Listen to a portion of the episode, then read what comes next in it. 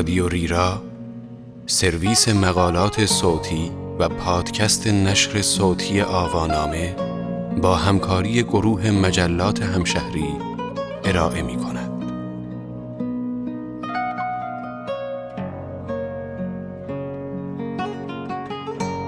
خیلی دور خیلی نزدیک این عنوان یادداشتی است به قلم مرجان یگانه پرست که در شماره 126 مجله همشهری 24 در اسفند 1399 منتشر شده است.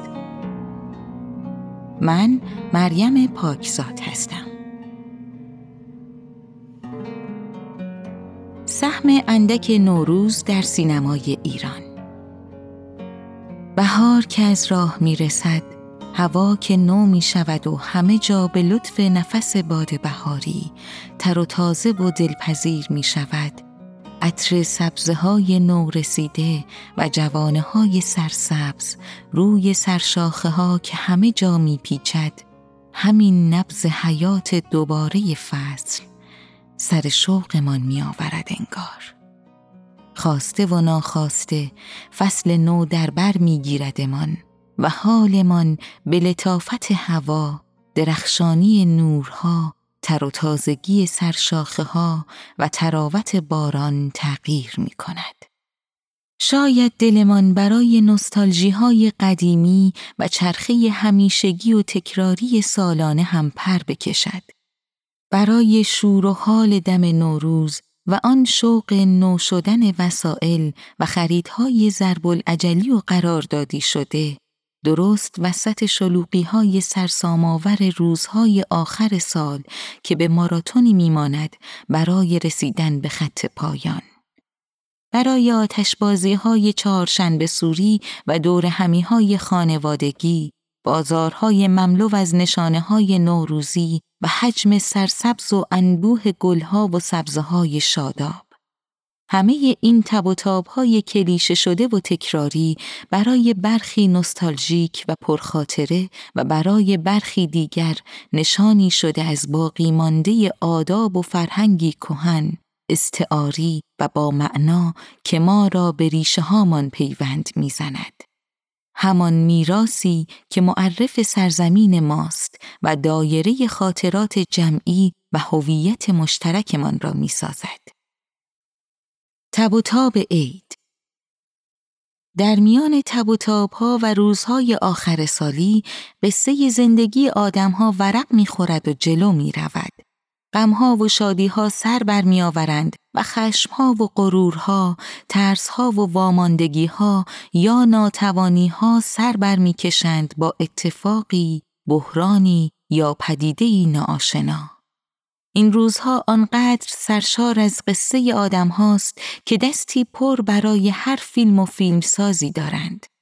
قصه هایی با ماجراها و کشمکش هایی که یا عمیق و تحول آفرینند یا متوالی و با زنجیرهایی از تأثیرات روی جمعی از افراد.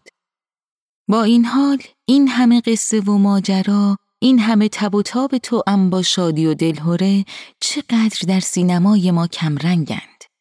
نه تنها این جشن ملی و میراث ماندگار در سینمایمان جایگاهی به خود اختصاص نداده مثلا چیزی شبیه فیلم های کریسمسی و مناسبتی که در بسیاری از کشورهای جهان ساخته می شوند. این همه داستان پرکشش و لحظات ناب هم کمتر راهی به سینما باز کردند. تا کنون فیلمسازان و مسئولان فرهنگی به انعکاس آداب کهن و جذاب نشان دادن آنها در فیلمها که امکانی بالقوند برای معرفی فرهنگ ایران و جذب مخاطب و چه بسا توریست داخلی و خارجی یا حتی تقویت غرور ملی و خودباوری توجهی نداشتند. امکانی که در ترکیه، هند و چین برای جاذبه سازی فرهنگی و در دیگر نقاط جهان به ویژه در فیلم های کریسمسی به خوبی بهره برداری می شود. حالا چه با نگاه مذهبی ساخته شده باشند و چه با نگاه سرگرمی سازی و تجاری به خوبی در فیلم هایشان بازتاب داشته است. ولی سوای این اصل گم شده در سینمای ما انعکاس روزهای آخر سال و نوروز در فیلمهای ایرانی کم و محدود بوده است. شاید این کم و کاست از شرایط سخت تولید در این روزهای شلوغ و حضور در سطح شهر و البته وفور فیلم های آپارتمانی در طی سالهای اخیر باشد و شاید هم مقاومتی ذهنی از سوی سازندگان به جهت دوری جستن از سوژه های به نظر کلیشه شده. متاسفانه می‌دانیم که سوگیری و توجه بیش از اندازه سینمای ایران به معضلات اجتماعی راه رشد و بروز بسیاری از ژانرها و سوژه ها را در سینمای ما بسته است. توجه به یک دسته از مزامین باعث تضعیف و محو سینمای نحیف کودک، سینمای سرگرمی ساز و سینمای ملی شده است. ضمن اینکه مسئولان و دستندرکاران سینمایی هم این نقطه نگاه و تمرکز خود را در تولید و ساخت پروژه های ملی روی برخی از سوژه های استراتژیک گذاشتند و از باقی مزامین قافل شدند. در طی سالهای اخیر با وجود بالندگی و اعتبار داخلی و جهانی که سینمای ایران کسب کرده است، نوروز و آداب نوروزی سهم اندکی در سینمای ایران داشتند. مضمونی خیلی نزدیک و آشنا اما دور از فیلم ها و سینمایمان. با نگاهی به تاریخ سینمای ایران می توان رد پای نوروز و روزهای پایانی سال را در برخی از فیلم ها یافت. فیلم هایی که داستان رنج، غم و تحول شخصیت ها را در لابلای تب و تاب های آخر سال تصویر می کنند یا نو شدن فصلی دیگر در زندگی و حال شخصیت داستان را با نو شدن سال گره می‌زنند و معنایی در ذهن مخاطب میآفرینند.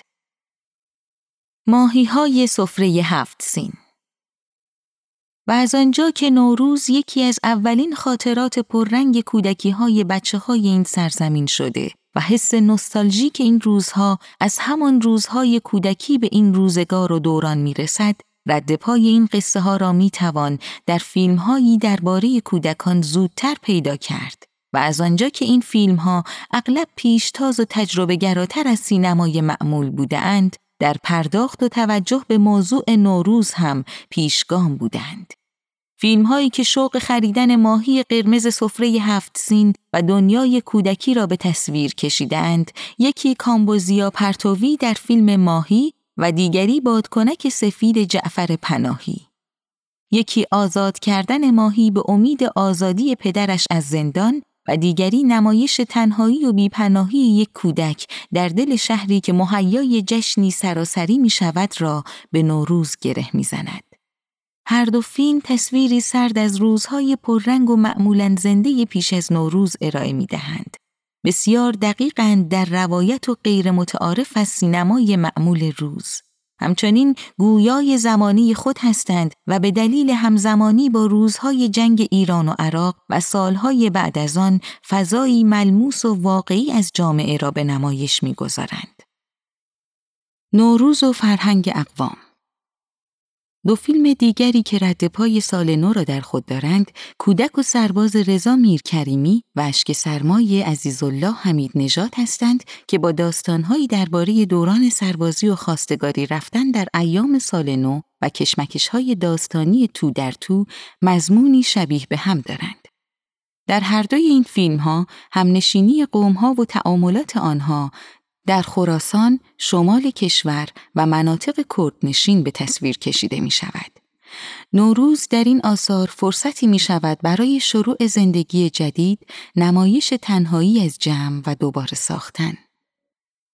این دو فیلم نوروز را فراتر از اتوبانها و خیابانهای تهران نشان می دهند و در انتقال اهمیت توجه به بزهکاری کودکان و درگیری های مناطق کردنشین و آسیب های منطقه‌ای بعد از جنگ اثرگذارند و نگاهی پرمعنا و انتقادی به مسائل جامعه دارند اما محجور ماندند. در التهاب روزهای پیش از عید سه فیلم آژانس شیشه‌ای حاتمی کیا خیلی دور خیلی نزدیک میر کریمی و چهارشنبه سوری فرهادی که از تب و تاب و استراب معمول روزهای پیش از آغاز سال نو برای انعکاس التهاب درونی شخصیتها و مسائلی که با آن دست و پنجه نرم می کنند به درستی بهره گرفتند همچنان اثرگذارترین فیلم هایی هستند که به نوروز پرداختند. نوروز در این سه فیلم با التهاب و سر و صدای شهری نشانه های نوروزی چون خانه تکانی سالانه، سفره های هفت سین و حاجی فیروزها و البته معنای فرامتنی تغییر باور و گشوده شدن فصل جدیدی در زندگی شخصیت ها به تصویر کشیده می شود. داستان هر سه فیلم در بستری از اجتماع و واقعیات آن مطرح می شود و ضمن طرح این مزامین و ظرافتهای داستانی و دغدغه‌مندی نسبت به دردهای اجتماعی از عناصر و نشانه های نوروزی هم به درستی در جهت واقعگرایی و معانی فرامتنی بهره می‌گیرند.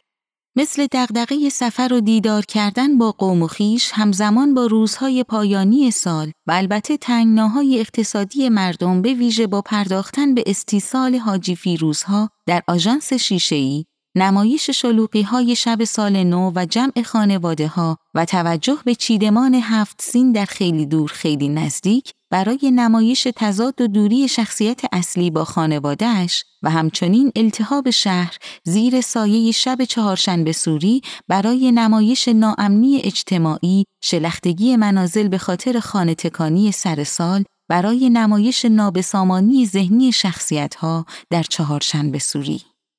هر سه فیلم با معزلی بحرانی آغاز می شوند و همزمانی آنها با نوروز و روزهای پایانی سال به فضاسازی اثر کمک می کند و تأثیری مفهومی دارد. نوروز دلانگیز همه این فیلم ها پرمعنا، اثرگذار و همچنان ماندگارند، اما پر واضح است که انعکاسی از شیرینی و گرمابخشی نوروز نیستند و اگر به تمامی تراژدی محسوب نشوند اما عموماً فضایی سرد، ملتهب و تلخ ارائه می کنند. از این فهرست نچندان بلند تنها تهران تهران داریوش مهرجویی و کمال الملک علی حاتمی از تراوت بهار، اشتیاق مردم و زیبایی نوروز تصویری در حد چکیده ارائه می کنند. تهران تهران روایتی سفارشی و کمتر اثرگذار دارد اما تلاشش در به تصویر کشیدن زیبایی های تهران و میراث نوروز قابل توجه است. کمال الملک هم با ارائه تصاویری به دقت چیده شده از هفت سین و بازنمایی آداب و رسومی چون کنار سفره نشستن اعضای خانواده، خواندن دعای تحویل سال و شلیک توب به هنگام حلول سال نو پر از ظرافتهای پرداختی است که از توجه و نگاه همیشه نوستالژیک و علاقمند علی حاتمی به فرهنگ و هنر ایرانی می آید و هنوز یکی از ماندگارترین بازسازی های تاریخ و آداب این سرزمین به حساب می آید. صحنه ای که اندکی از اشتیاق و شادابی سر سال نو را در خود دارد و آن را به زیبایی و ظرافت نمایش می دهد. همان تصویری که در فیلم ها و آثار سینمای ما نایاب شده است. شاید چون سینمای ما به سوی دیگر واقعیت های اجتماعی توجه کرده است. هرچند که نشان از دقدقمندی فیلم سازان دارد اما سوی دیگر یعنی زیباسازی فرهنگی و تقویت غرور ملی در سینمای ما مسئله گم شده است. حالا یا به خاطر تجمیع دقدقه ها و معضلات اجتماعی که رنگ و طعم خوشیها و شکوه آداب میهنی را کم کرده یا به خاطر اجتناب فیلم سازان از برچسب های انتقادی و شکوهمندسازی بدموقع و مسائلی از این دست. با تحول جهان بعد از کرونا و فاصله اجتماعی و کمرنگ شدن زندگی شهری و جمعی شاید که نوروز هم در آینده شکل دیگری به خود بگیرد و با توجه به سختتر شدن شرایط تولید فیلم ها کمتر امید این برود که این رسم کهن در آثار سینمایی سهمی بیشتر به دست بیاورند. اما همپای توجه به همه التحاب ها و ظرافت معانی فرامتنی داستان های آخر سال جای نمایش ظرافت نوروز و مراسم آن زیبایی دور همیها و معانی روح بخش آن در آثار سینمایی همچنان خالی است و امید که راهی به دل فیلم ها باز کنند.